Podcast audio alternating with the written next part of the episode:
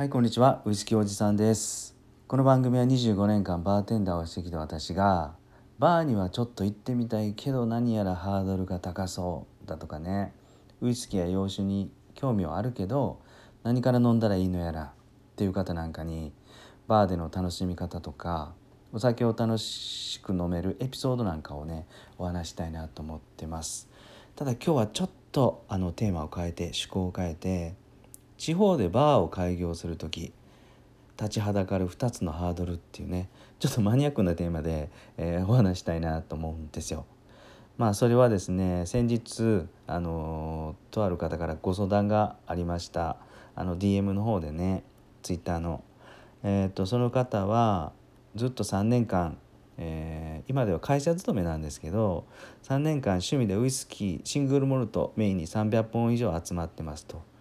で、えー、それをもとにねウイスキーの専門バーを開業したい。で開業するお店っていうの場所は、まあ、住宅街の一角にありますと。で実はこれ最寄り駅からですね徒歩30分ぐらいあるので少しそこが気になると。であの、まあ、家賃も安いし雰囲気もいいのでこのお店場所は気に入ったので是非ここでやってみたいけど徒歩徒歩圏内ではないお店がねどういう戦略でお店をやればまあ順調にやっていけるのかっていう相談を受けたんですね。でこの相談を受けて、えー、すぐねメールを返して、えー、その後 Zoom の面談をしたんですが1時間ほどねいろいろ話をしていく中でいやちょうどねちょうど僕も大体20年ちょい前かうんあの独立して地方でバーを開業してしかも住宅街の一角でしたそれも徒歩圏内じゃなかったのでね、えー、僕は僕のやったのと完全にリンクしてね、えー、話をしていたんですよ。でその中でこれ絶対立ちはだかってくる、え、ハードル問題が2つは絶対あるよなここクリアしたいよなっていう思いがあったので今日はねちょっと皆さんにも聞いてほしくて話をしたいなと思います。このハードル2つのハードル1つ目はまあやっぱり飲酒運転です。うん、なんだそんなことか当たり前やろって言われるかも分かんないんですけどいやここはもう絶対外せないですよね。で22年ほど前に私もあの住宅街の一角でお店をやってたんですけどねいやとにかく普通の飲食店お酒以外の飲食店だったら例えばカフェなんかで行くとねまああの私も結構友達知っているカフェなんかはもう周りには山と田んぼと川しかないと、まあ、そういうところは週末は行列できるぐらい流行ってるしあの雰囲気よくて美味しくてある程度美味しくてね戦略をしっかりすると、まあ、どんな田舎でも飲食店は流行る店があるんだなっていうのはもう目の当たりにして分かったんですけどもこれがお酒が入るとなるとですねどうしてもやっぱり徒歩圏内強いような逆に徒歩圏内じゃないとまあこれから今までもそうですけど非常に厳しいんじゃないかなと思います。はい。えー、まあどんなねどんないい雰囲気でもいいマスターでも美味しいお酒があったとしても行きたくても行けないっていうのがあるんでね、うん、そこはやっぱりせめて駅徒歩圏最寄りの駅からまあ15分ぐらい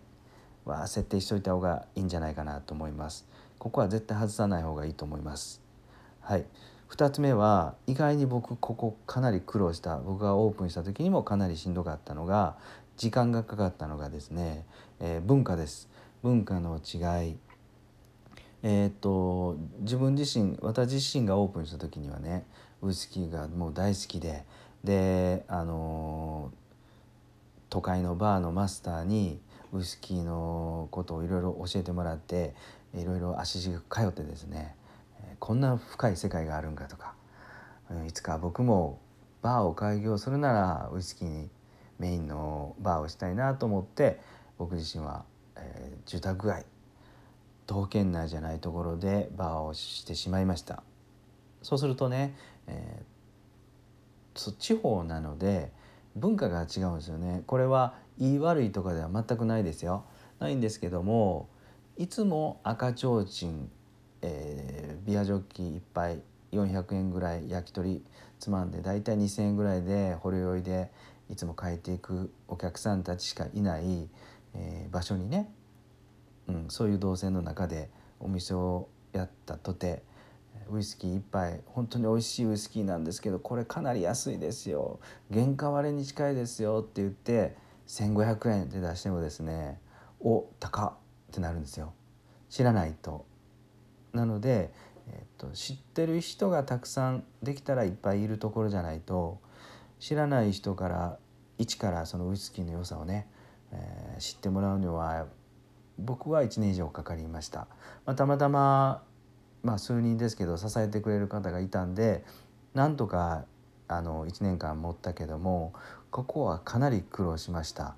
なので地方でお店をやる時にめっちゃ気をつけないといけない周りにそういう文化が今定着してるかどうかなかったらあの協力してくれる人がいるかどうかですよね。ただ一つ地方でもですねあのうまくいく場合があるんですよね。それはいくら田舎だと言っても大きな企業があるところだとかたまにありません、うん、大きな企業があって勤めてる人のと駅の通勤の動線にそういうお店があるだとかね。大きな大きな病院、まあ、国立病院だとか、えー、まあ私立でもいいですけど大きな病院があるところに近いお店っていうのは田舎でもえー、なんとかあ頑張って、えー、ウイスキーそういうのを出してるお店がありますよね。それは例えば、えー、っとフレンチがめちゃめちゃ好きなドクターがいて、えー、ワインにはあの財布の紐が緩くなると、まあ、そういう方にウイスキーの話をしておすすめをして、えー、気に入ったら「わウイスキーもこんなすごいなこんな深いんか」って言って、えー、通ってくれたりすると。うん、あの企業にお勤めの方もそうですよね。ある程度しっかりして頑張ってる人たちがいっぱいいる企業はですね、えー、今ではウェブとか、まあ、SNS の力でウイスキーなんか本当にあのもう高いウイスキーでもみんなしっかり飲む。そういうことにお金をしっかり出す人もそういうのいらっしゃるのでそういう動線の中に自分の店をかばってはめてしまうとまあまああのスタートは安心だと思います。はい、あの本当になあの思うんですけどね。文化の違いが言い悪いではなくて1杯1,000円以上2,000円3,000円のウイスキーを出せるかどうかですよね。もちろんこの方も相談してくれた方もねウイスキーが趣味でシングルモルトを中心に300本以上持ってるでそれを出したいっていうのでもっと言うとあのこだわったウイスキーはね原価割れするとはいえ2,000円3,000円優にあると思います。それを楽しく共有する場所コミュニティを作るんだったらやっぱりその辺りの文化をしっかり調べてね、えー、やる方が絶対いいなと思います。これは僕自身がめっちゃ苦労したね27年前に1年間苦労したことを思い出しながら喋ってるんですね。はい、だからまあ教えるとかではなしに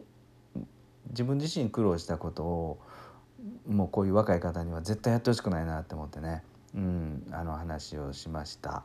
はい。いかがだったでしょうか？この地方でバーを開業するっていうね人もそんなにいないと思うんですけどただちょっと聞いてほしくて今日はお話をしてみました、えー、地方でバーを開業する際に立ちはだかる2つのハードル。それは飲酒運転と文化の違いです。はい。そういう話をしてみました。今日もこんな話をね最後まで付き合ってくれてどうもありがとうございました。もしよかったらねツイッターなんかでは「ハッシュタグウイスキーおじさん」でいろいろコメントなりつぶやきなりしてみてください、えー、よかったらウイスキーをメイン元にぜひぜひ皆さんと交流したいなと思っています。はいよかったらこのラジオで交流しましょう。今日も最後まで聞いてくれてありがとうございました。それではまた。